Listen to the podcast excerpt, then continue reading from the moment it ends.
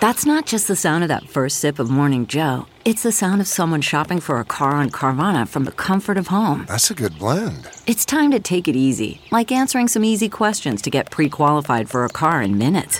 Talk about starting the morning right. Just like customizing your terms so your car fits your budget. Mm-mm-mm. Visit Carvana.com or download the app to experience car shopping the way it should be convenient, comfortable. Ah.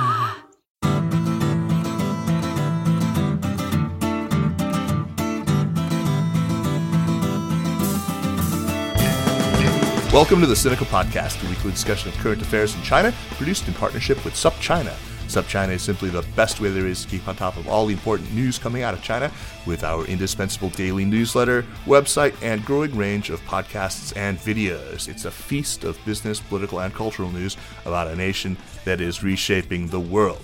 I'm Kaiser Kuo, coming to you today from Sinica's temporary studio in Chapel Hill, North Carolina. I am delighted to welcome Bohan Phoenix, a super talented rapper who straddles the worlds of Chinese and American hip hop and has accomplished the rare feat of making a name for himself in both of these markets, often rapping bilingually and often about, you know, being of two worlds and, and of neither something that I have some experience with myself. So, uh, back before the world changed, Bohan was flying back and forth between New York and the city that he's adopted it is as his kind of Chinese home, uh, a city that happens also to be the rap capital of China, Chengdu in Sichuan province. So, Bohan, man, it's an honor. Welcome to Sinica.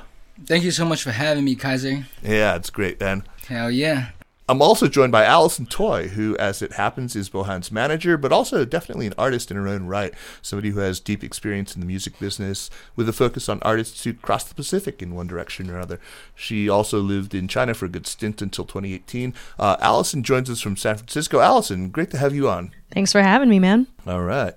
So, so Bohan, Allyson, first of all, yo, tell me how it is in lockdown. I mean, you're a rap artist, you know your livelihood obviously comes from gigging Allyson. you too uh, are, are you able to what refocus now on other facets of the work just like writing new material and do you have what you need at home i mean obviously i, I see that you're pretty geared up that's good because we're able to do this recording uh, what's going on Allyson, you you want to take this? Um, I mean, yeah, I think we should really hear from both of us on this one. Yeah. Yeah. I'll say for me, I have been DJing for many years of recent, it's been mostly sort of a side thing for me. So uh, my my day job, I guess, right now is working over at Twitch doing artist relations. And so that's been a big focus for me. And funny enough, it's one of the businesses where lockdown actually uh, kind of helps us yeah. a little bit. so, um, mm, you know, I'm super grateful for that and everything. But yeah, I'd, I'd say it's, it's been a really interesting time for a lot of people um, a lot of people close to me, mostly creatives and people in music, to kind of be collectively looking inward and spending a little more times on ourselves. And I, I think there's a lot of challenges that come along with that, but there's also a lot to be gained from it too. So taking it day by day and feeling pretty blessed about it all, to be honest. Uh, what about you, Bohan? Yeah, man. I mean, pretty much the same thing. Um, I I would have been on the road. Uh, probably would be in Asia right now. I had a festival in Singapore um, in April. But yeah, I'm just taking this time to really uh, focus on things that I haven't focused on in a long time or ever. Like you know, um, besides music, obviously, um, doing a lot of cooking, finding myself cooking, you know, and honestly, for tw- you know, I'm 27 years old. Like you know, I I'm put together fan Chao Dan for the first time. You know, so you know stuff like that. Really, you know, reading a lot of books that I I've been I've been wanting to get to. Um, as much as I am, I love performing. I love being on the road. But I'm not really like a um, going out to club or bars type of guy. Like when I when I'm have my free time. So honestly, I'm a homebody, so it hasn't been too crazy of a change. But you definitely feel you definitely feel the atmosphere, you know. Yeah. Uh, so is there going to be a new genre coming out called rapsopes, like recipes in in hip hop? Hey, there form? you go. I didn't Yeah. think about that, but No, hey, it's- Allyson had a name called Snacky Chin back in the day. So. I was made for these rhapsodies, guys. Oh man, yeah. That's that's that's definitely going to be a new thing. Um, but yeah, um, yeah, yeah. So I, I'm curious, man. Where does the name Bohan come from? Bohan Phoenix. so Bohan. So my Chinese name is Leng Bohan. Oh, it's your name, Bohan. Okay. Yeah, so 博涵 is um 博士的博，涵养的涵 Okay. 冷天的冷，姓冷。 Oh man, Uh, you're, you're one cold, ice cold mother motherfucker then. yeah, it's a, it's a, it's a cool name, man. It is, man. but but but but Bohan, you know, my my mom wanted me to have knowledge in the Boshi manner and Hanyang in the you know have good uh manners mannerisms. Okay. But yeah, in the Phoenix, so I was actually I mean before before Bohan Phoenix, I was going by Finale with a PH. Uh huh. And I just thought, you know, you save the la- the best thing for last. The finale's last, so I'm the finale. you can really get to the, you know, elementary thinking there. But um, you know, when I was like 22, I had spent exactly half my life in China, half my life in the States, and um, I just thought, you know, my life in Yichang, Hubei, compared to Boston and New York was so different, and my life before music and after music was so different. Just you know, um, just from like even confidence level and that you know phoenix it felt like a rebirth after college was done and i was really doing the music the full time you know i changed my name to bohan phoenix i felt like it represented who i was at the time Yeah, so definitely rebirth back from the ashes. Uh, there, Right, there's a right. story you've you've told about you know when you had first come to the. I, say you were in, in still in grade school, but when you were in high school in America, you used to you just walk around the outside of the school just to avoid going through the hallway and, and actually talking Yeah. to people. So how, how did you transform from this kind of you know uh, introverted immigrant kid to this global hip hop star, man? I mean, that's just not an easy. well not really a hip-hop star yet but you know we getting there but I appreciate that. appreciate the love. But um, I think there's a, many different factors. Um, so my father wasn't ever in my life. So my stepfather, he's this big Swedish uh, American dude. He really uh, took, you know, he he really was uh, uh, responsible for introducing me to sports, team sports, to make friends. Um, he brought me to Chinatown to do martial arts in case I wanted a community that looked like me, that talked like me, that I can be comfortable at and he just brought me around to getting clothes at Marshalls, getting food, and like it wasn't it wasn't that like it was foreign. It was it was more like I didn't have the confidence in myself, you know. And he kind of like gave me uh, the many different ways to meet people, but yeah, like you said, like I was pretty uncomfortable about walking through a hallway because I thought people would be looking at me, looking at me and judge me, and so I would like be in a classroom eating lunch by myself or walk, you know, from one end of the school out back in the other. But once I, you know, I think one of the uh, uh, big breakthroughs for me, self confidence wise, was getting on stage with my gospel choir and then rapping with my gospel choir behind me to Oh, wow. people that to people that I was afraid of walking in front of, you know, during the daytime.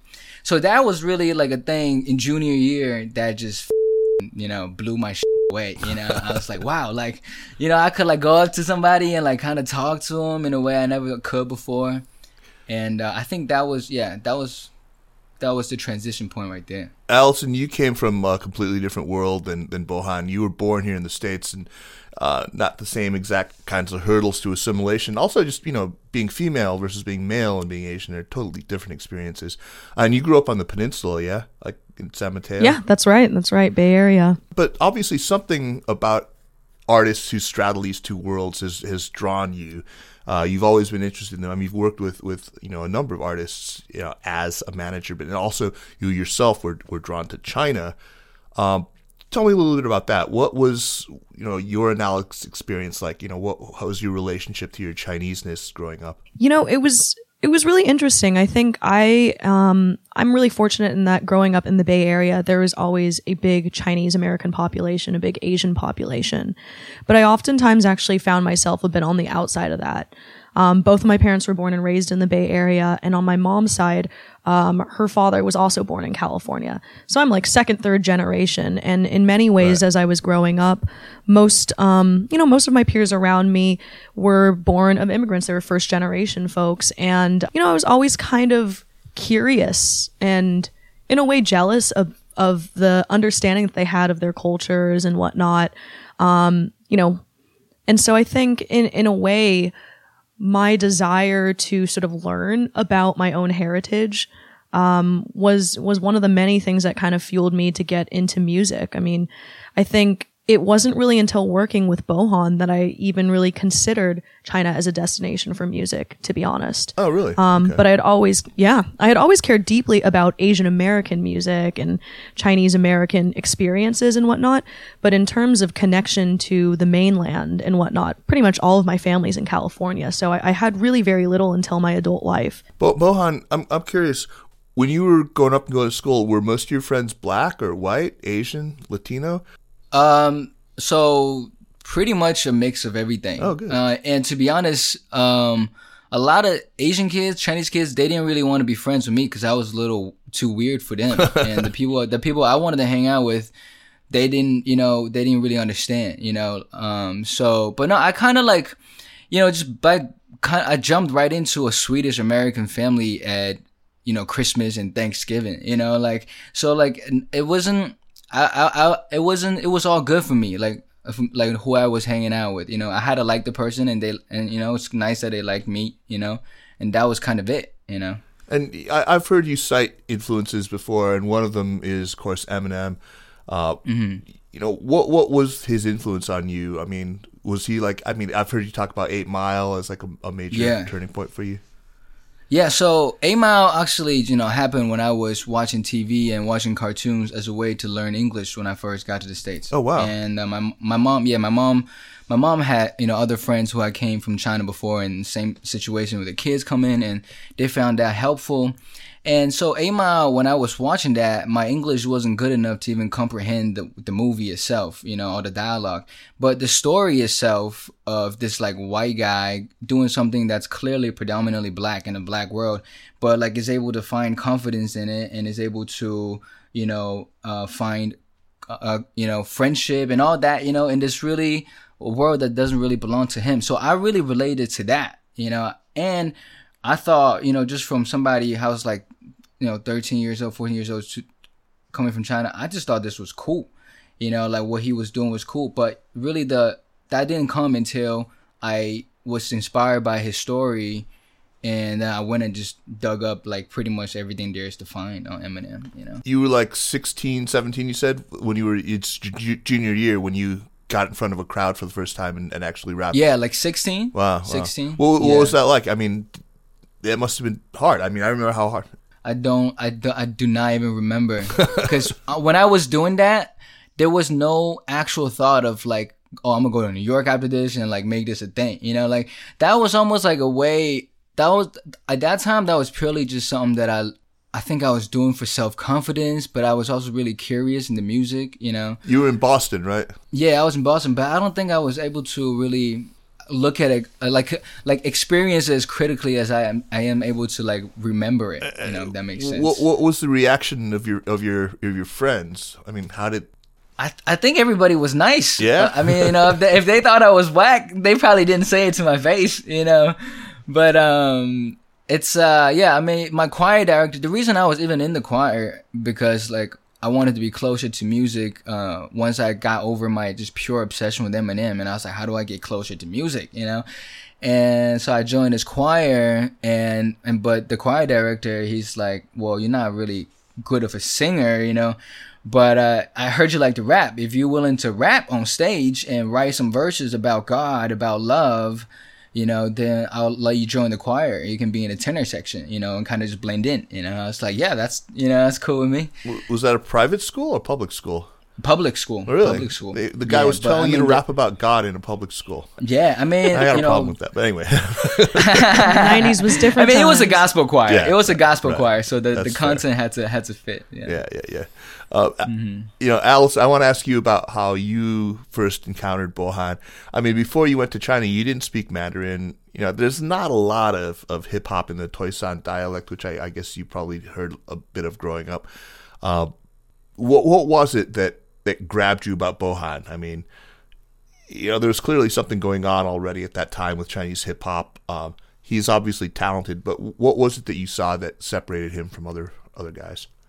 Yeah, I mean, for me, it really started with the music. Um, you know, Bohan and I were not friends before we started working together. It, it really, for me, like I, at the time that we kind of first touched base, I think it was around 2015.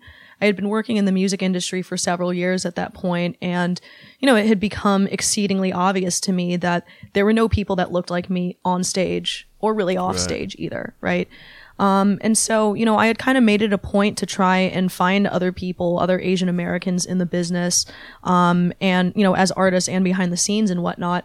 And they were really few and far between. I always wanted to support an Asian artist and I hadn't really found anybody that I found super impressive until I came across Bohan's work.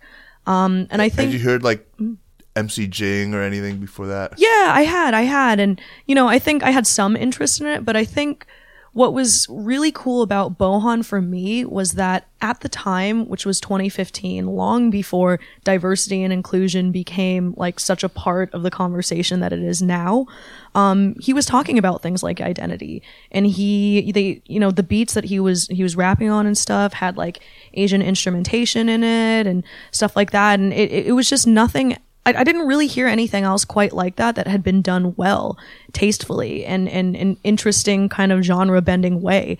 And I was just like, you know, Asian or not, the the musical quality of this stuff is incredible. Yeah. And so the way that we first made contact was I literally realized that we had a few mutual friends, but I reached out on Twitter. I DM'd him.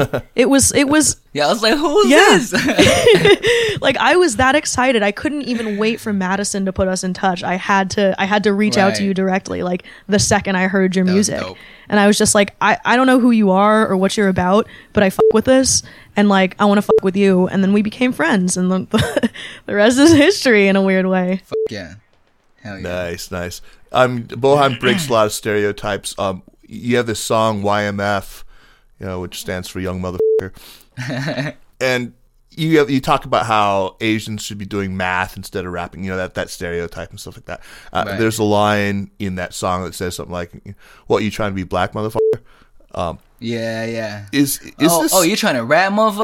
Oh, so you're trying to be black, motherfucker? Right, right. Don't make me laugh. Stick to math, motherfucker. Right, that's how it whoop that ass, motherfucker. yeah. is is this something that you heard from black people actually, from other Asians, from white people? I mean, from all of them, or is that kind of an imagined? Um, so definitely in person. Um, actually, mostly from Asian people. yeah, that's I would. But on but online, there's you know you see uh, uh you see all sorts of uh, comments being made from different people, but it's it's not it's uh, it's honestly almost like a it's almost like, it's almost not really a touch on a direct experience, but more of like a um like this talking about just the, the infrastructure for the playing field that, that we have right now. Yeah. That more of a comment on that than like a personal experience. Because honestly, my personal experience, and I've always talked about this, is is one that people have always showed love. You know, like every everywhere I've been, like whether people you know they liked it or they didn't like it, it's always been love. You know, like Yeah, man, you're you're breaking my heart. I hear. I, I'm thinking about you ca- coming from this broken home. Turns out you have this totally great, loving Swedish American stepdad who takes, you, you know, you, you Yeah, I experience mean- all this. shit. No, no, actually, everyone's been totally Yeah, supportive. yeah. No, that's that's awesome. yeah. That's it's good to hear. I, I- I mean, the thing is, the thing is, like, my stepfather and um, you know, my my mom never really, really, you know, told me not to do it because she felt guilty for not being there for the ha- for first half of my life. So she kind of just let me do my thing, you know, and she thought it was be a phase and they'll be over. But you know, I started showing some uh, results before it, it was over. So Wow. and but my stepfather was he he just I mean he's old. He was born in 1950. You know, like from Dedham, like an Irish town. He just thought like I you know if I'm gonna get able to get into NYU, why am I wasting my time doing something else that's not certain at all? You know, he's like just put in the hard work, get a degree, you know, and and do the best you can. What did you know? end up getting a degree in? Communications. All right. I started off in econ- economics because I was like, oh man, I'm I'm gonna I'm gonna take out so much loans. I might as well get something that uh, I don't know, like Go work on Wall I, Street. I thought I was gonna use it or something. You know? Something that I Like- could recoup this on. yeah, exactly. But then, like my junior year, I couldn't pass a single. I mean, like it was by my junior year, I was still trying to pass the freshman math classes. So at that time, I actually wrote a letter to uh, the president of NYU, John Sexton, because he had a he had a thing. His whole agenda was I'm the student's president. Email me anytime. So I emailed him. I was like, look, I'm not gonna be able to graduate on time. Can I change into communications? And he like had me over to his office, had some cheese and crackers on the table. And he was like, yeah, you all set, you know? and um, and the reason I chose communications, I was a J Cole fan at the time, big J Cole fan, and he I, I looked up what he studied. He went to St. John's for communications. I was like, oh, okay, cool. if it's good, it's good enough for him. It's good enough for me. I have no idea what's actually studied in communications, but in, in. Exactly. Me neither. so so Allyson, you know, hip hop culture, uh, especially when it comes to male rappers, has certain expectations of, of, of masculinity, of, of hyper masculinity, even maybe toxic. Even there's a lot of defiance and the braggadocio about the physicality, sexual prowess, even a lot of, I mean, straight up misogyny. Uh, a lot of critics would say. Um, I think things have definitely changed, but I think we have to recognize that there's certain stereotypes of Asian males uh, that run pretty counter to those expectations. So, how, how do you feel when you hear some of the, the sort of more overtly sexual themes in Bohan's lyrics? Uh, I mean, that is there a disconnect there, or is that is it is it just sort of performative, or do you think this like I mean, not really for me. And I think part of that is because I know dude and I'm like, yo, this is this is real actually. okay, um I mean aside from that, I, I I think a lot of it is really like the performative aspect of hip hop. I mean, I feel like so much of what rappers do is is is designed for its pimp ab- pimp out ability of- for lack of a better word that you know in a that's way a fine word. in, in a way, I think for me, like I've maybe just become not immune to it, but I a, a little deaf to it. I think I've always kind of grown up with more male friends than female friends. When I first moved to New York, the way I survived was DJing for a living. Um, at the time, there were no female DJs, like let alone Yeah. Asian female DJs, and so Yeah. I think like my tolerance for um, men's locker room talk is at a much higher threshold than your average girl. So. Wait, Kaiser, I need to know which specific lines you're, think- you're thinking. I don't about. know. I mean, uh, I, I 'Cause just I- like I- uh, references to women's genitals and your tongue, for example. You know that kind of. Have I said that? respectfully, I wonder if I was crea- Yeah. I wonder if I was creative about it. All right, no, you were fine. No, I might have to bleep that part anyway. so, I mean, has the has the image of Asian rappers in the U.S. changed since you guys started, you know, do, doing this? Has it changed since you started paying attention to that? I mean, I totally see like you know all the rappers that's that's got the dreads, that's got the colorful hair, that's got the you know all the chains, you know just the typical trap star, rich the kid look, you know, and and that works out for a lot of them. But for me, I've always just been too self conscious to do anything that was that that I needed that was like outside music, you know, like the bandana thing was the I don't even know why I, st- I why I started wearing that and how that stuck, you know, but it just did. but other than that, you know, like you, you know, I'm wearing like a white t-shirt, a black t-shirt, like um I think I think yeah, I think a lot of the times and and I see this more clear than in China than than here because obviously China all the rappers I'm dealing with are, are Chinese. But like a lot of the time because the social media is so strong nowadays, people think that once they have the look down, once they have, you know, a certain once they have the package down, you know, then they got it, you know, but they got everything down, but they just don't want to put the time down to, to make the music, to actually like find a sound, you know, mm. that can, you know, outlast their outfits, you know, so to speak. So, Yeah, Allyson, you want to add something? Yeah, um, you know, for me, I think I look at this in from from a different vantage point of having been in, in and around the music industry for a while. Um, and I can definitely say that I think hip hop has really expanded in terms of like what it accepts as cool um over the last few years and I think a lot of that is just streaming and you know accessibility of music and the ability for different types of music to really kind of incubate and grow community around it um, and so I think the definition today of like what a rapper can look and sound like is a much more flexible definition than what it was 10 years ago. that's so true. And you know, I think a lot of things contribute to that, but um, you know, as in terms of what that means for for Asian rappers is only good things, really. Um, Yeah. you know, I think it's just it's just mm-hmm. overall a much more open and accepting and actually curious listener than than there were in the mm. past. Yeah, mm. I- I want to move this over to China now, and you guys have done some really interesting work there.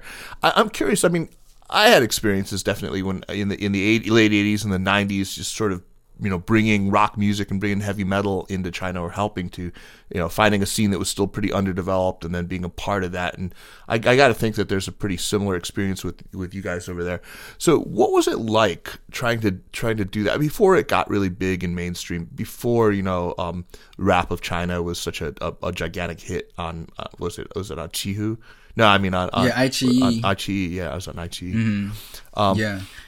yeah. So you guys got to have some interesting stories to share about those earlier days. Yeah. Yeah, I mean, I don't know if they're interesting or not, but those earlier days were definitely so much more um, refreshing than. I mean, those earlier days are why I moved to China in 2017. So, I mean, when I first got to New York, I and once I was at New York, I didn't think about leaving New York ever. You know, going back to China for hip hop. You know, like that was never a thing. You know. But a lot of things uh, lined up, and um, a friend ended up flying us back to Beijing to work with this guy Howie Lee. Mm-hmm, He's like a producer from Beijing, and just man, I heard his music. I was like, how does how do we get this music in front of Pharrell and Kanye? Like, you know, that that that those the stuff he was making in 2015 was so cool. Yeah. And um and so we were out there in Beijing and I'm like I had no idea what to expect. I have four of my friends from Brooklyn with me, you know, like cuz we went back and I had my videographer Tony G with me and we ended up shooting two videos in a week while we are out there and doing a show. And um I, the, the night of the show, the, the the line was so far out onto the street, and we ended up having like 400 people in this small bar called Dada, you know. Yeah. And I'm rapping on top of the DJ table because there's no stage or nothing, you know. And the the the show was so crazy. People were pushing and shoving, and in the middle of the show, this guy picks up a beer bottle and just breaks it over this other guy's head. And that throughout that night, there were like three or four fights because how rowdy the crowd was Wow. and we you know like the the the entire night at the hotel we couldn't sleep i was talking my me and mm, you know my friends were like this is like unreal Yeah. and so that was 2015 and between and then 2016 vice china brought brought us back again for a tour and we were like you know that's and in my in my head when we came back from the 2015 i was like wow i can't wait to go back out there and then this vice thing happens and it was seven cities to places that i haven't been in my you know and i was born in china so those times when people came out for shows, you could tell, man, they were there for the music. There was no phones, you know, there was no like star chasing. It was like it was there, it was music, and you could tell when you had a show, when you had a hip hop show, everybody in that town that listened to hip hop, like really listened to hip hop, they was out there. Nice. You know, like Nice. and um and and yeah, and that was so I mean, I remember thinking, you know, when I was in New York, wow, it would be great if I was in New York when hip hop just started, you know, just to see what that's like. And I remember thinking and trying to like, wow, this is exactly what that's like, you know, like and um yeah, it was a crazy feeling. But then, you know, once the Rap of China show happened, obviously everything just changed. So, so changed. how how did your stuff get received there? I mean, at that point, was it still pretty strict, strictly American style, or was there already like you know a lot of lyrics that were in Chinese and a lot of Chinese you know musical elements? And and how did they how did they react to you? So I had um I had some songs up on the internet already, and um so when me and Howie had put out our stuff, then you know they had looked at some of that stuff, but the stuff that me and Howie were doing, they really loved. And I think you know without Howie, maybe that intro into China would have been slower or rougher than it was. Yeah, but yeah. I think Howie, as credible as he is, and you know, as just as amazing. Those honestly, anybody could have rapped on those beats, and them and those, those would have been really a fire records, you know. And um, but I was just, but I was just, you know, like I once I got those, I was just obsessed with those, and yeah. So the the, the reaction was really good. The reaction was really good, and um, I think, I think this idea of like this this thing about being from New York makes you more credible than you probably Right, you know deserve to be, you know, like, and uh, they were like, yeah. Hey, I'm from New York. I'm from upstate though. It doesn't count. hey, you know, you know what I'm saying. You you feel what I'm saying? Like it does does give you a certain uh, aura. It's like oh, Bohan and ba- and band from New York. You know. Nice. Um, yeah, it was cool. Do, do you, Allyson? I'll put this one to you. Do you do you feel like the the world of hip hop in, in China and in the United States, these two worlds are showing more signs of convergence or of divergence? Are, are they moving further apart stylistically, or lyrically, or musically, or are they coming together more? You know, that's a really good question. And I think when I look at hip hop in China, I think of kind of like two kind of distinctly different trends in a way, right? I think there was like this sort of long history of, of small and underground stuff like Iron Mic battles and everything. And, and that Yeah. like has Yeah, been, shout out to yeah, yeah, exactly. Iron Mic. Yeah, for sure. And, you know, that- that's that guy. been- He's been Yeah. it's been great. Just Dana. Hey, hey, how's it going, man? what up showtime yeah um you know I, I think that had been sort of like a cultural undercurrent in china for a minute but it sits like very much in opposition to this new coming of hip-hop a la Right. rap of china right um what i can say about either of those is that i think they're both very different from how it looks in the states right? Like if you look at sort of hip hop and how it kind of developed in the US, it sort of came it came from the streets, it came from struggle um and and you know this this sort of underdog narrative and fight and that is so different from arriving on the scene with McDonald's sponsorship, right? Like which is kind of how it, it went down in China. And you know, I, I, I really just, uh, I have a lot of trouble kind of comparing the two, especially with like the, the Western narrative so much being like in opposition to like the system and politics and like the predominant narrative and how that is a really difficult message to try and even wrap your mind around in a place like China where things like the African American experience like has absolutely no equivalent out there, right? Um, right. Yeah. and and yet I feel like at the same time there's more maybe authenticity than and I had thought was a few years ago. I would see rap as being very much intermediated by uh, geographies like Japan or South Korea. Like they were getting it secondhand. It was coming first to South Korea, Taiwan, or and, or Japan, and then then to the mainland. And mm. and getting you know watered down and really kind of made mainstream in the process, but it seems like in more recent years they're drinking more straight from the tap. Like it's it, they're really paying direct attention because of the internet and because of so many other things. They're paying much more attention to what's actually happening, you know, in LA, in New York, in Atlanta, even you know, stuff like that. Right. So is is that is that does that seem true to you? Oh yeah, absolutely. Okay. I mean, the VPN, the VPN definitely just opened up opened up the world for people that actually wanted to look for things. You know, like it was it was really You got to do a rap about the VPN, man. yeah, for real. I mean, shout out VPN. I mean, like I remember, yeah, like meeting some um rappers in China for the first time, and just purely asked them because I was curious. I was like, "How were you guys listening to stuff?" And they're like, "Well, we're just logging VPN and going on SoundCloud and YouTube." And I was like, That's "Oh, okay, you know, fair enough. You know, like." Easy enough, and I think that was you know up until the last two three years, the government wasn't really that crazy on cracking down on VPNs. You know, so it was it was really a one click thing. Actually, Howie had um somebody had asked Howie about VPN. He had a really good answer that I always tell people pretend pretend is my answer. But like he said, uh, you know, it's like a smart kid and a dumb kid. Like the dumb kid, the mom put a lock on the door. He's just gonna stay in the room, but the smart kid's just gonna Right. climb out the window. You know, like, and he's got he's, he's gonna do what he's got to do. You know. It, it didn't take a lot of smarts to get on a VPN back in the day. It's a little harder now, but back in the day, anyone with two brain cells could do it. Uh, you, you you talked Right. about African American culture there. Uh, you know, from your years of watching the Chinese music scene and living in China, Allyson, um, has the rising popularity of hip hop changed the way that young Chinese people see Africans and African Americans? I, I mean, on the one hand, you know, I think there's definitely a case to be made that the kind of prejudice that I used to see in my early years of Beijing uh, has definitely given way to much more tolerance. But on the other hand, you see the, kind of nonsense that people write online.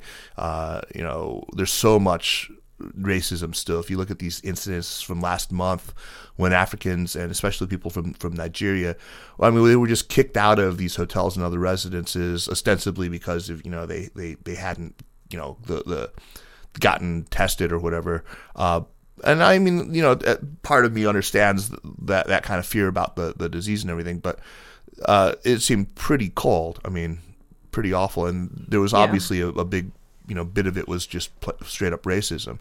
So, what's the relationship between hip hop and and the hopefully decline of racism in China? Man, that's a that's a tough question. I mean, Yeah. I think um I think it depends on who you talk to. Like I definitely as an American going to China, as a Chinese American, but really as an American, had very little hope that of of racial tolerance in China, Yeah. right? Um it just didn't seem like something that was on people's minds and I found oftentimes that I was pleasantly surprised by a lot of the people that I met granted a lot of these people being creatives people that work in music or media and really the type to seek out what is you know beyond the great firewall and and whatnot and really get into it. So it's it's a difficult question. Um yeah i mean bohan and i have talked quite a lot about this and how that especially amongst like the the chinese rap community has changed over the years where you know i remember in the beginning bohan telling me about instances where he had to teach people not to use the n word and and trying to explain what that meant to somebody who had no frame of reference for it was a tough battle for sure it's still difficult yeah, yeah. Yeah, I mean, like it's just to uh, continue her her her point there. Yeah, I remember like you know telling people, uh, rappers in China, you can't say that, and they're like, "Why? I'm not racist." And I had to explain to them that the context of the word and where it came from, all that. And they're like, well, but I'm not racist. You know, I'll explain the whole kind. They're like, well, but I'm not that, you know? And it really, and it made me think too. I was like, wow, are people out here held accountable for the same things that I am, you know, by, by not, by, by being out there just totally in isolation and viewing it from the lens of the internet, you know? I had to, I had to really think about that and I don't know the, the answer to that. But, you know, to, to like talk to, to kind of answer like your question, I guess, um, yeah, I think the younger kids um are are the ones that are more open to you know the um uh, to African Americans you know. But for example like my aunt you know she will be asking me like oh do you live in where do you live in New York? Well is there a lot of you know hating a lot of black people? You know is it yeah. safe? You know like and because she gets that she gets that through the through whatever it is the media the news whatever you know like that that she gets it from but then, so when my friends from New York went back with me, and in Chengdu, we all stayed at home. So I had two African American friends staying in the house.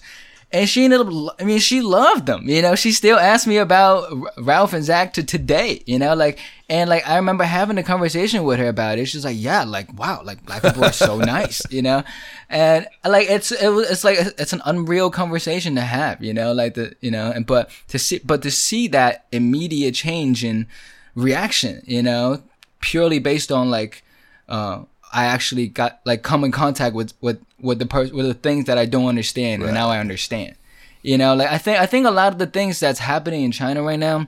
I mean, man, I just I know I, I'm sure we all know like what's fundamentally like wrong or right, right or wrong, and them kicking people out in the middle of the night from their house, homes, whatever Right. reason is just wrong. You know, and and as as a Chinese American, I've always, you know, it, it was harder as a younger uh, kid, but now I have no problem saying that there. I do not agree with hundred percent what China does. Absolutely not. You know, and just like the American side of me don't agree with the, with the American what America does all the time. And I'm trying to wrap my head around, you know, you know, the incidents that's happening to the Nigerians in Guangzhou. And if you if you look at it from you know what the Chinese government have always stood for, which is sovereignty, which is you know keeping things in China, it kind of makes sense from their perspective. But from us, our perspective, I mean, that's just Yeah. brutality, you know. So it's it's really That's right. crazy. That's right. That's a that's a big can of worms. So we could talk a whole another hour about that. Uh, I want to ask you though Yeah, about about uh, you know, actually, all of us have been involved in one way or another in, in creating music that is, you know, that tries to be Chinese in some way, right? Um, and we run into, we were talking about this, you know, how they don't understand the sort of socioeconomic backgrounds of the kind of people who who created that kind of music originally in its original context. Uh, most of the, the, the, the rap guys you, you were friends with probably couldn't even explain the kind of the, the genesis of that genre of music, where it fits into the whole history of popular music in the West. Um, and we're also trying to you know to make it Chinese in some way, which is which is tough. Um, I mean, you said I, Mm-hmm. I read an interview where you. I'm going to quote you. You said, "I'm always looking for ways to add fun Chinese elements to make sure my music is not just a New York beat with Chinese rhymes, but at the same time, you don't want to overdose and make it too tacky." Uh, that's that's I, I have said like practically the same thing. I mean, I don't want it to be Orientalist, right? I don't want it to be just like. I mean, and I know what what that is when I see it, but I don't know how to explain Right. what how you know tacky from not tacky, what's authentic. Do you have some kind of a rule of thumb, or for you is it just a gut? Man, to be honest, that I don't even that, that I don't even believe in that anymore. I have moved on Okay. from that. You know, from from what I was trying to do then. But to to to, to You don't you don't no no Chinesey stuff at all. Then Well, no, not no Chinesey stuff at all. Like if if it happens to be if if if it's natural, if it's if it's like you know we're in a room with a bunch of artists and then like somebody happens to have you know like it has to be natural. but like, nobody's gonna instead ha- like, have an erhu in their back pocket or whatever. I mean, that's not thing. That, yo, you'd be surprised. I would be. I mean, I'll pop in the studio sometimes with my homies, and there's like somebody with an erhu. There's somebody with a. I, am not even kidding. Like you know, like they're out right. here. They're out here. But but but you know, the point is like when I think when I when I was talking about that, I was at a phase where you know I was trying to. I thought like adding a little bit of Asian stuff was my sound, you know, cause, and I thought, and, and I was kind of running with that. And then until a point where I realized no matter, you know, if, if I'm able to make, it- make it natural, cool. But if I was, if I'm doing this intentionally on every song, like I got to rhyme in Chinese and English on every song, I'm just like making It's a gimmick, Again, right. I'm like exoticizing myself. Yeah, I'm exoticizing myself for the sake of, hey, notice me, you know? And so I went from there to kind of like, You just wanted You know, to kick wow. ass on its own right. I kind of just want to, No, I, I I I totally get that. I mean, I've been through the same whole process. you know, yeah. yeah. you just want to make the best music it, that that you can make. You know, like you want you want the music to just do its work. You know. Allyson, how do you feel about this? I mean, do you have some sort of rule of thumb when you're evaluating an artist? I mean, because I've definitely heard bands like in, in China where it just seems so shoehorned on, or you know, just like appended. It's just like you know, you, you sort of you're wearing this you know dumb Chinese hat on top of a. Just, but at the same, I've also heard acts where it does. It's just completely organic, and it, they just get it right. And mm. and I, part of me still wants Chinese music to be recognizably Chinese.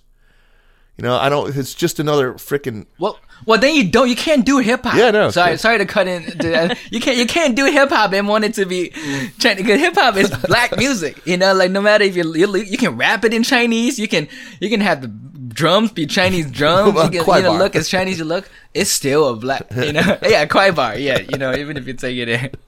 But yeah, yeah man i mean that's that's a tough question i think for me like it's hard to put a finger on exactly what you know is that fine line between cheesy or not cheesy or too much or not not enough right man Yeah. you asking the tough ones today Sorry. kaiser Oh, that's an easy one. Um, But like I, I- I'm like I'm sure it's whatever sounds right though. You at know what I mean? day, Like yeah. it's it's yeah i think for me Yeah, like- it's an authenticity thing really like Mm. you know I, I and and this is no shots to k-pop because i know that there's so many fans who love it but the thing that like i can't get past with k-pop is how manufactured it feels Right. like the music is Mm. just the frankensteining of already le- like already popular sounds and ways of making music together in this sort of like neatly packaged formulaic way that just kind of freaks me out. And you know it, it it's listen clearly clearly i am maybe not even the majority in my thinking here because so many people love it but for me it just feels fake and kind of vapid right? And i think that's like a big thing for me in evaluating this you know chineseness. Like does it feel like a gimmick? Right. are you being sincere? Have you done your homework and like is this erhu here because it's the first chinese instrument you ever heard of? Or because like you actually have a connection to that sound or something? And it's hard to it's hard to delineate that um you know off the bat but i think look and listen close enough and it's hard to fake the funk man and, and I'll tell you, Kaiser, like I I've done a song, I've put out songs in the past where I've put Asian instru- uh, instrument parts in there, and then and then it's out, and I'm like, fuck, why did I just do another one of these? You know, like I I, I immediately immediately I'm like, you know, like yeah, I, I know. so yeah. I, I think we think about it in a weird way in the states too, especially with regards to how much like the Asian American narrative in entertainment has changed in the last three years. Right. Right. Like 2015, having anything remotely Asian sounding melding with hip hop was pretty few mm. and far between.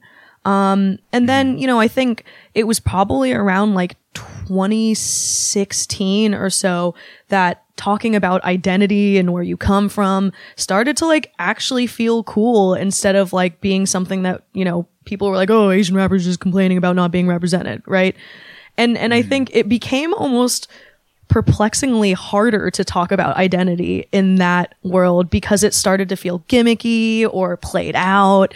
And as true and as real as it was to a lot of the artists that were talking about it, it just felt, it started feeling like a parody product. Wow. I don't know. That's that's a yeah. It's a trap. I mean, it's a very difficult yeah conundrum to be in. Um, I, I want to ask you about the city of Chengdu.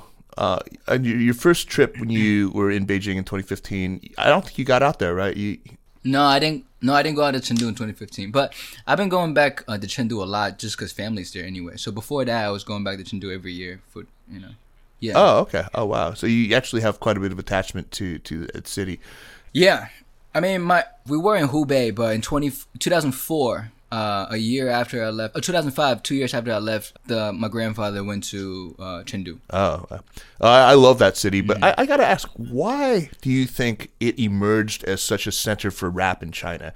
I mean, Beijing became like the metal and rock capital of China. Um, you know, maybe Shanghai more for jazz. Is there something about the personality of the city? Do you think, or is there are there some other factors? Why did are so many of the best known rap acts all associated with Chengdu?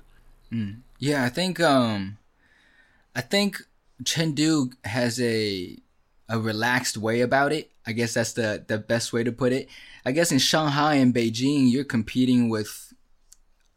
I mean, Shanghai and Beijing, you're putting a lot of money up. First of all, just for rent, just for living, uh, you know, and then rent aside, you, you know, food and all that, you know, getting around. I mean, so I think Chengdu has a relaxed way about it in that sense and it able to is able to give the artist a freedom where they can do a couple shows a month and pay their rent and then just work on music you know? And um and that's able to i guess give the artist more time than the other cities where they have to actually worry about how to survive you know beyond just the music. So i think that's part of the reason why. And honestly another reason um that that's pretty clear to me too. It's just the the way the Chengdu dialect sounds. It just it sounds so amazing on you know like to you know to to my to me personally. Yeah, I hear that a lot. I mean, w- you know, I hear that from a lot of people. yeah.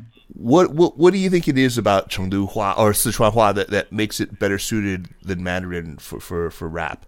Well, the Mandarin tones, the uh, 一二三四, the Mandarin tones is a little um, too clean, too polished Uh-huh. for for for something that needs to be a little swagged out.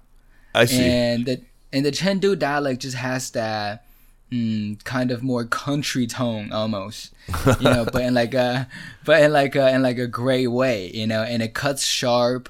Chengdu dialect almost sounds like Japanese a little bit with the tones, you know, like it's very very very very it's very aggressive. did know, did you can know it growing up? I mean, because your grandfather. No, not at all. Did you not have you learned it since? I mean, can you listen uh, to? a, a little bit. Can I you- can understand. Okay, you but can man, understand like if. I had to, if I had to say it, I mean, I'm just gonna embarrass myself. You know? I, I can't And, understand um, it. Yeah, I mean, not at first, not at first, but I mean, being in there a couple years and definitely, definitely helped. It- Um, you've you've said before your favorite track of yours is Three Days in Chengdu. Yeah, absolutely. Yeah, I mean, I I love that track too. Hey, let's give that one a listen right now. Jackery Beats. Uh, la la. Bounce, bounce, bounce, bounce, bounce. Yeah, uh, bounce. Yeah, yeah. If y'all ain't know, it's love, love, baby. Oh yeah,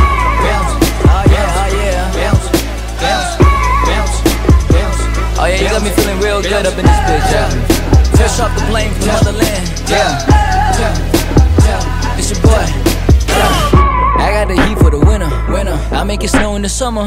My mama told me remember. What? She told me Bohong remember. Remember. Money don't make you the winner. Nah. Money don't make you the man. Nah. Money don't make you. That's why you made money and then you go do what you. Nice. I'm actually resampling the middle part of the long section for a new song. Oh, cool. Okay, But, cool. Yeah. Hey, so speaking of Chengdu, you know, you've done stuff with Higher Brothers and with Vava. Mm-hmm. Uh, hey, I actually heard that you were like instrumental in, in getting those guys picked up by 88rising. Is that right? Yeah, me and Allyson both. Oh, wow. So I was on tour in tw- in China 2016, and at that time, uh, I have been working with a um, a comp uh, like a a, cy- a rap cipher company in the states. And I was trying to get some money from them by saying when I'm, I'm on tour in China, I'll shoot some rap ciphers of local rappers, and then you guys can put that together, and I'll you put me as the host, and you know you pay me some for shooting the videos. So when I got to Chengdu, I was like, okay, like I was asking around, asking Howie. Howie's like, yeah, there's a group called Chengdu Rap House. So I hit up Chengdu Rap House, the the Weibo account. I don't know who I hit, who who answered, but they're like, oh yeah, we're not available, but Higher Brothers are. I was like, who's Higher Brothers? You know, like, and so lo and behold, we got Psy.P, we got MaSiWei, we got KnowKnow coming through, and Melo at that time. This is before they blew up, so Melo was actually working a job at a zoo. Um, yeah, I think I think his parents, are, you know, I think their parents are up there somewhere, and and um, they hooked him up with a nice job. So. This, one of their songs beginning uh, uh, that was called Tai Yue Tai Yue Tai Yue Tai Yue Tai Yue. They're missing this dude, you know, the whole time. So that was how I met them on tour. And then Allyson was transitioning between Fader and 88. And 88, you know, they didn't have nobody that know nothing about China. Yeah. And Allyson was able to, you know, uh, bring Higher Brother on board. My discovery of Higher Brothers was so random, though, because it actually happened independently of Bohan, but through the same connection, which was Howie Lee at the time had been talking to my friend Nelson, who was working at Boiler Room in New York. And Howie had made, um, you know, it, it had made a mix uh, for Boiler Room, and Nelson sent it to me before it got released. And he was like, Hey, what do you think of this? Like, I know you've been kind of interested in Chinese music. And I listened to the mix, and there was a Higher Brothers track in there. And I was like, mm. this is crazy. This is fire. Oh, do you remember what it was? I don't remember what it was. Ah, I um, wonder if it's 7 Eleven. No, it was, dude, it was older than that. It was older than Wow. that. I was still at Fader at the time. And I was like, I reached out to Al- Howie and I was like, holy shit, like, who are these guys? Like, I need to know. And he was like, oh, these, these guys, Higher Brothers. And, and then by the time I got over to 88, somehow Bohan and I put two and two together and realized that he had met these cats last time he went to, went to China. And so, um, you know, I, I put one of their music videos for Black Cab in front of the of the colleagues that I had over there, and this was at the beginning of '88. I think I was like the fourth employee, fifth employee, something like mm. that, mm. and they loved it. And Bohan really helped us reach out to them. At the time, I had next to no Chinese language experience. Nobody else on the team did. We had to tell the Hey, CEO. that, was, that was fun. Yeah. That was fun. we had to like honestly. tell the that- CEO what VPN was and Yeah. make him aware of the fact that like YouTube was blocked in China. Like it was He goes, wait, how how are we supposed to put music up if YouTube's blocked? I was like, oh my god. Like, Little did you Yeah. know. Yeah, it's a universal phenomenon, but you talk to people, you know, like in Chengdu, who are really into the rap scene. I mean, I, I go I go there once in a while. I was there last October, and I was talking to people, Oh, and they get pretty exasperated when you even mention anyone who's been successful. Like you talk about Higher Brothers, and they roll their eyes and say, "Oh, you know, the, that's that was like two years ago." You know, we all. what are people listening to now? I mean, I mean, Man. it was like, "Oh no, shitty, he's still totally cool," and yeah. Melo they liked actually. Yeah, I mean, so uh, so the difference is I can't see the fans before Tribe, Rap of uh, China as clear as I was able to before Rap of China. I feel like a lot of the fans even just gave up on the rap scene. You know, like just stopped going out to concerts altogether. You know, and um, I think I think they just don't want to be around like like they're uh, like they don't want to be around the memes. You know Uh-huh. the and um, yeah, I think um, the the rap of China artists have really taken over in terms of the general. You wanna say general ruined listeners. hey, you know, Okay. it made it better for a lot of people. Yeah, ruined it for me. Okay, You know, yeah. but you know, like I think I think I think yeah, they, they have taken over the interest of the main mainstream. But the the Higher Brother fans, man, they're Higher Brothers are the only ones that are that could, that are selling out more tickets in China uh, than the than the people that are on the show, and they didn't go on the show. You know, like so their fans are there. You know, but uh, there, a lot of people are just over how big they've been and how how how how many shows they do, and how high their ticket price are. You know, like. But, yeah. I, I, it seems like I mean I haven't listened to everything that you've put out, but I've listened to an awful lot over the last week or so.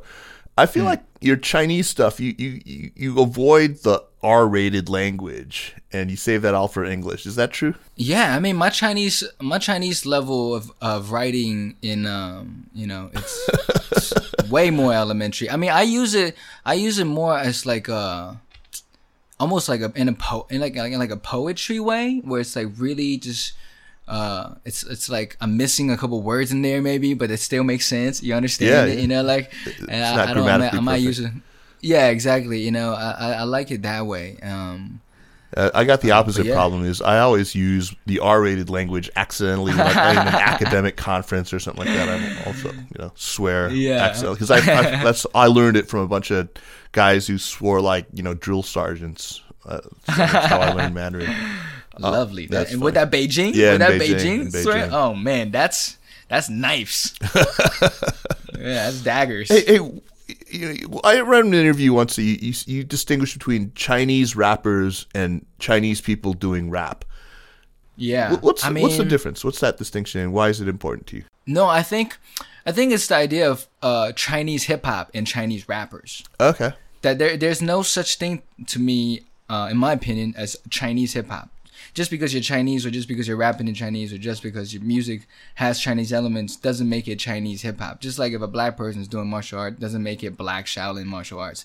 We're just participating in each other's culture, you know. Like, but you could be a Chinese rap, you could be a Chinese rapper, you know, like like the, so because because I I've, I think about this because again like you know when I first when I first started incorporating Chinese language and instruments I was like how do I make a chi- how, you know what I mean? I was like yo I, I'm about to make some real Chinese hip hop you know? Like I remember doing a, I remember doing a Bandcamp interview. I even tell them to call it Oriental trap or something you know? Like I was like I was really trying to work you know like certain terms back then you know? Um and get the music out there you know? But um yeah, it's like this idea of a selling point. It becomes a selling point. You become, I became, I realized when I put Chinese in my raps, blogs want to write about me. But before I did that, they didn't want to write about me. So it became Yeah, a but that must be point. kind of frustrating because I mean, it's like you know, if if J Cole puts out a new song, the headline is not going to be like black rapper puts out a new song, but will you put out a new song or a new album, it's going to be Chinese rapper or Asian rapper puts out a new. Great song. point. Is that That's- is that ever going to go away? Or That's a great that- point. I, I think I think um I think so. I used to be frustrated with that same thing. Like, yo, I'm a rapper, I'm an artist. That's it. You know what I mean? Don't call me, you know, blah blah blah. And I'll say the same thing. Like, yo, you don't, you know, see them labeling Kendrick, a you know, black rapper. But you know, I thought about it. I was like, yo, that's not gonna change from their end until and it's like a time i think i honestly believe it's a time thing. Until this becomes normalized until there's enough dope asian artists out there that's putting up quality content where we don't have to bitch about like oh what a represent us. Well you have anybody that's putting out dope content you know i mean that, that can compete with kendrick and everybody you know like so i feel like until then you know maybe in a in a really perverted way labeling me a chinese rapper might help might help might help someone click on that and listen to my music you know like so that's kind of where i'm at with that right now Yeah, I feel conflicted about this too. If I can butt in here, Oh, absolutely. because um, you know, when Bohan and I start, first started working together, the way that we would get press was for me to go and target all the Asian American writers and put like the identity narrative at the forefront of every single pitch. And that was the only way that we would get coverage ever. So it was like, do we, you know, pull out the stops to exoticize ourselves and like, you know, brand Bohan Phoenix as a Chinese American rapper?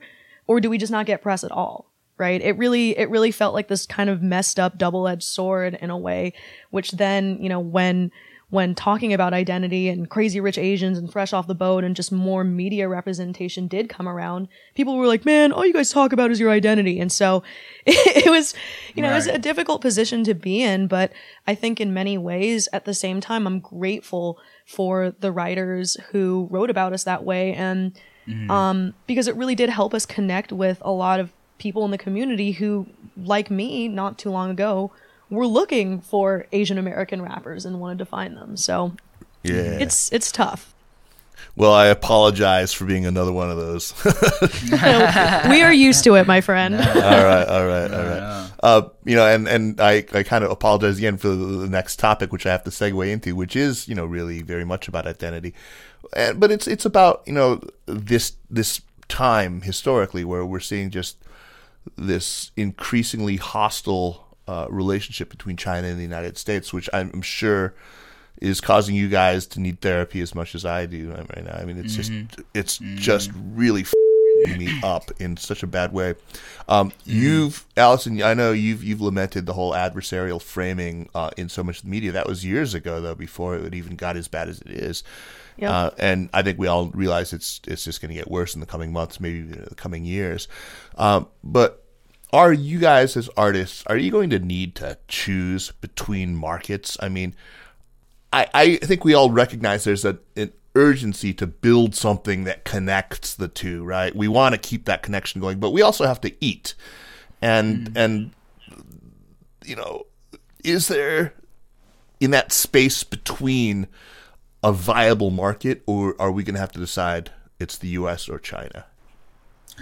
Um, so you know, up until now, we have this idea that we can do both. We're gonna have a foot in either side. You know, um, one because we got in China pretty early, and we know a lot of people that are doing the shows, doing the festivals. I have personal contacts with all the venues and all the cities, and I'm friends with pretty much all the artists out there. You know, and we have really great relationships out there.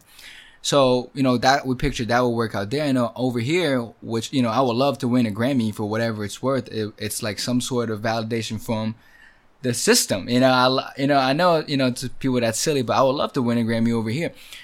But I- I mean, you know, with the recent, uh, issues and me actually being an American citizen, I can't even go back to China. Right. So, and even before this, the last two years, I mean, Allyson has wrote extensively on this topic about Chinese uh, government, especially the Art Performance Bureau, not granting licenses to foreign acts. Like I myself gotten, I myself gotten many festivals canceled the last year uh, before coronavirus.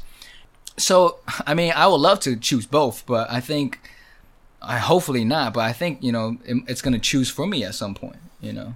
Yeah, yeah. That sucks, man. I mean, But I mean, like you know, sorry, but like you know, just a little more, just in terms of content wise, I think my music is uh, is actually more understood in the West than in China, which is my style Huh. and, and and my music, and also the fact that it's mostly in English, you know. But yeah. in China, in China, the the my fans, they really, they re- man, the fans that I have in China, they really just are the best fans. They they fuck with me so hard. you know. Oh, They- nice, They, hold nice, it down. nice. Yeah. So, I mean, we're all pretty pissed off about this whole rise of anti-Asian racism, the xenophobia that we've seen in the U.S., especially, you know, after the advent of COVID-19. Um, But, you know, there are also lots of allegations of xenophobia aimed at white people, even in the, the Chengdu hip-hop scene. You know, the shit, he had that song called Gualawai. I don't know if you remember that. Yes, of How- course. how- man, that's a hot to that? topic right there. Yeah, yeah. how'd Man, you- I mean, I mean, so Kaiser, you lived in China, right? Let me I ask you this: did, When yeah. you were in China, you do you saw that? did you see two different type of foreigners, like behavior wise? yeah, of course. I mean, I, I know where you're going with this, and Right. yeah, I, I, I do, I do. So like, so so Uh, you, but you know they can't always tell. They can't always tell the difference. you Right, know? exactly. I mean, it's like you could say the same thing about you know anyone. You know, hey, uh, y- for sure, for sure. So so I think so I think you know his his point was just totally lost uh, by a lot of people. But you know uh, the way he was making the point though wasn't the best way neither. You know, like I think what he was trying to say was on a lot of Chinese people who are living in China's minds. You know that there are a lot of uh, foreigners that come here and they're very respectful of how how things are, how people live in China, and you know they want to be part of the community instead of being like I'm an outsider. I'm from a richer uh, GPA place, you know, and, and you know, and I'm gonna, you know, come here and be an asshole about it, you know. And he was talking about those people that were being an asshole about it, but unless you're living in China, you don't know sure. that. No, I know we've all encountered those people. I mean, the guys who go, Right. And he, and he and he was big enough that and then he had this video i mean he has this video of this mannequin a white mannequin he has a baseball bat to the face Right. to the head you know like no matter what you talked about in the song before that you ended the video with that and that's all people see you know so i think his message was good but the delivery was just totally wrong you know So you- guys have both spoken out quite a bit on Twitter, uh, Bohan on Instagram, uh, against the the surge in anti, you know, Asian hate speech and the violent attacks that have come from. us. Yeah. Uh, let, let's talk about what you guys have. You know, how what's your react your reaction been to this, and what you think maybe Asian American artists should be doing to kind of mobilize people and to raise awareness of this. I mean, I mean, the thing that makes my reaction is that I don't want the Asian community to get so mad over this that we end up doing and saying things that make us look just as stupid. You know, like, like, uh, like You're talking about those dudes who are saying like, "I got guns," you know, if you, you hit me on nine one one, and I'm gonna. Yeah, it's like it's like it's like shut the fuck up, crackers. Like I'm gonna come and find out where you live. You know, just doing the same really like just internet warriors, keyboard warriors. You know, like, and I think I think I think um instead of like getting so, you know, I, I I'm mad too. I'm I'm super mad too. But like, I don't think uh attacking attacking people who are already so ignorant is going to make you feel better or make them change their minds. You know, I think I think at this time more than anything it's to enforce that fact that uh, yo, we gotta love each other. We gotta support each other. The only reason we are here on earth is to help each other, you know, like, and this is no better time than to enforce that belief, you know, and that's, I mean, that's a personal belief, you know, but, um, and you know, I th- I actually was talking to Allyson about this. I was like, "Yo, how am I like just? Do I just got a big mouth? Like, how come I'm the only one kind of like talking about this? Me and China Mac, you know, like, you know, like China Mac is out here talking a lot, but you know, and I was like, what is it like a fear of losing followers? Is it like a fear of oh, like uh, I'm gonna look like I'm just, you know, Another guy fixated with identity, or yeah. yeah, you know, like, and I was like, and you know, we thought maybe it's a little bit of everything, you know, but um, and maybe you know what, maybe if I had a million followers, I wouldn't do that. Who knows? Like, maybe it's the fact that I only have ten thousand followers, uh, twelve thousand followers, and I'm like, you know what, I have nothing to lose. Let me, let me speak my mind on this, you know, like, You'll have more after this. hell yeah, baby. Uh, Allyson, I want to ask you a specific question about uh, one response to this, and that was from Andrew Yang. Andrew Yang. I can't say Yang. I somehow just can't make myself say. I, I feel the same way, man. I know, right? I know what you mean. I I see him, you know, Yang Gang, and I always go, oh, that's Yang Gang. That's Yang Gang. Why does that sound? That sounds like a character from Shui Hu Zhuan. Yeah, Yang Gang, exactly. anyway, uh, th- he wrote this Washington Post op-ed in April. It had, you know, it sparked a lot of backlash from the Asian, Asian American community, in, in, including me. I, I wrote very angrily about this. You should wear American flags. Exactly, exactly. Wrap yourself in the flag. You know, do your part. Is you know, it's like loyalty tests all over again. What, what did, how did you guys react to that? I mean, I had a very similar reaction to you too. It just it it I don't and it was really hard for me to articulate it, especially as like a second generation American who owes so much of who they are and the privileges that I've had in my life to Americanness. And, you know, let me tell you, moving to China definitely, definitely like checks you in your privilege and, and your Americanness, right? Oh, for sure. but something about the way it was phrased was just so off-putting to me. Um, I, I kind of felt like the way that it was spun was such that like I. It, it, it felt like a setback in this whole Asian American narrative where it's like, oh, so I gotta Exactly. choose? Like, I, you know, I can only be like this f- crazy flag wearing freak or like, it, it mm. just, I don't know. It, it made me very uncomfortable, to be honest. Right, like me, like me, what everything I've done so far is not American enough, and that's why what that's what happening to me. You know, it's like, you know, that I haven't been wearing an American flag. That's why the the shit's been happening to me. That's why someone pointed at me and called me Ebola on the subway. Oh, cause I I don't have an American flag on. You know, it's like, I mean, yeah, that's what it is, man. you need an American Thanks. flag Thanks, bandana. Andrew. I mean, up until then, I was riding with dude. Again, I'm not a big politic guy at all, you know, like, but you know, I don't know. I mean, and then it made me just question, like, wow, like maybe I, you know, shouldn't speak up on anything at all about Andrew Yang.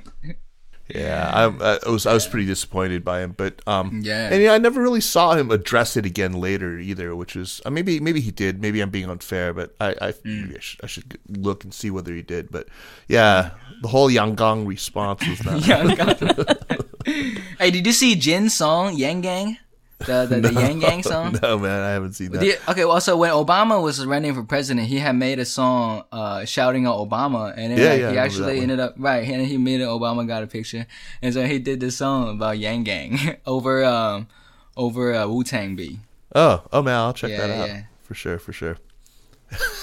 Wu Tang really is the first Chinese rap. Band. Uh, Yeah, they are, man. They really are. It's so funny because you know my band was called Tang Dynasty, and anytime people would be like like Wu Tang Dynasty or whatever, like, Yeah, yeah, hell yeah. Wait, did you did you say that they're the China, first Chinese rapper because you read that I said that somewhere, or you just said that, or you? Or oh you, no, I just said that.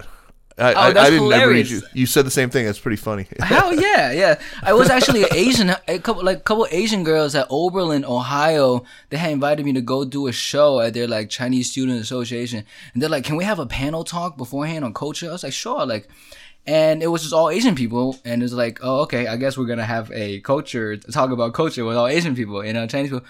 And then like the first question or second question was like, "So how do you deal with the fact that you're Chinese and you're rapping?" I was like, "Uh, what?" I was like, "How do I deal with the fact?" You know, like, oh, I have man. thoughts about this. I don't know how I, I how really got do.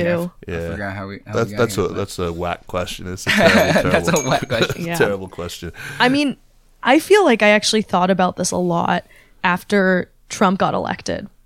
Because I remember that, I remember when it happened, it felt like a slap in the face and a shock to me. Because I realized that, like, my entire, you know, news consumption habits, my social media chatter was just this giant echo chamber of algorithms pushing to me things that I already wanted to see and already agreed with. Mm. Like if, if we want to talk about preaching to the choir, like that's that's kind of Yeah, what that felt like, choir. right? Um and and you know, I think that like while that has like a that you know there's a beautiful thing about that sort of like algorithmic recommendation of things that you already care about and that it's you know you you can build community that way. You can connect with like-minded people. That's f- awesome. But i think it also you know in a way that i hadn't really anticipated put it up put up blinders for me that like where where I wasn't seeing other narratives anymore. And and you know they became sort of um invisible to me. And so I think you know your to answer your earlier question about sort of how the Asian American narrative has changed and what Asian Americans should be doing is I think right now is a time and sort of a unique time where we're all kind of like at the mercy of the same COVID-19 situation. And it's, mm-hmm. it's, it's such a time that like we should really be realizing all the things that we have in common as a human race rather than separate mm-hmm. races within, you know, the planet and whatnot and come together on things because, I mean, it, we can talk about our own problems to our own communities forever, but it takes the cooperation of others outside in order for change to actually happen for any of us. It'd be nice to mm-hmm. see that happening. I mean, I feel like you know the Asian American community is not uh, the ones who are experiencing a massive failure of empathy and you know recognition of our common humanity right now. Uh, it's being Yeah. like inflicted on us by, but hey. Hey, you guys! I gotta be respectful of your of your, time here. Um, Wait, Kaiser, can I ask you a for. Yeah, question? sure. Yeah. So you know, have you ever thought? I've I've thought I've always wondered about this, and I I don't know how to conclusively think about this topic. Um, do you ever think about like being Chinese or being Asian or being non? So the weird thing about me is that I was in China for 20 years and I am really pretty new to the whole kind of experience of, of, of Asian Americanness in America.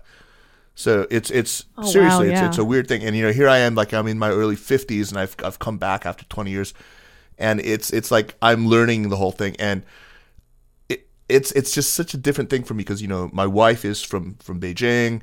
You know my kids are super bicultural, but um, I grew up in the suburbs without any Chinese you know people around.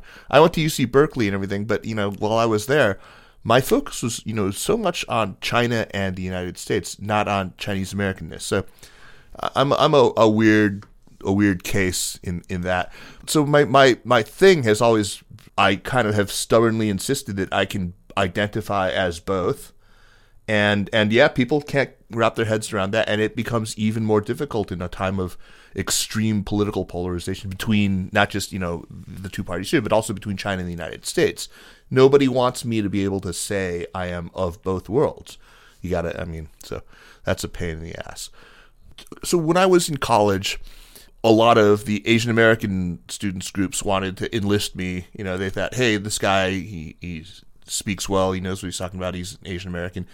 And I got really cynical about it. I, I, I found like that a lot of them purported to, to be representing, you know, recently arrived uh, Cambodian, Laotian, Filipino immigrants, you know, people from pretty, you know, underprivileged backgrounds. But the, the, people themselves who were in leadership positions in these organizations tended to be third generation, second or third generation Chinese, Japanese, or Korean Americans who, you know, whose parents were engineers, you know, and, and you know, they, here they were at UC Berkeley. They lived in, you know, 5,000 square foot houses. And uh, I felt like it didn't ring authentic. It felt like this was a, a, a, cobbled together identity for purposes of sort of your advancing your own political prospects. So I, I, I have a very different take now. I think there was a lot more to it, uh, but that was my unsophisticated take on things back then. So I resisted it, and I, I it's I'm relearning it now. I, Sounds pretty f- sophisticated to me, to be honest. I mean, I think in, in I mean, I mean in other words, just, yeah. yeah.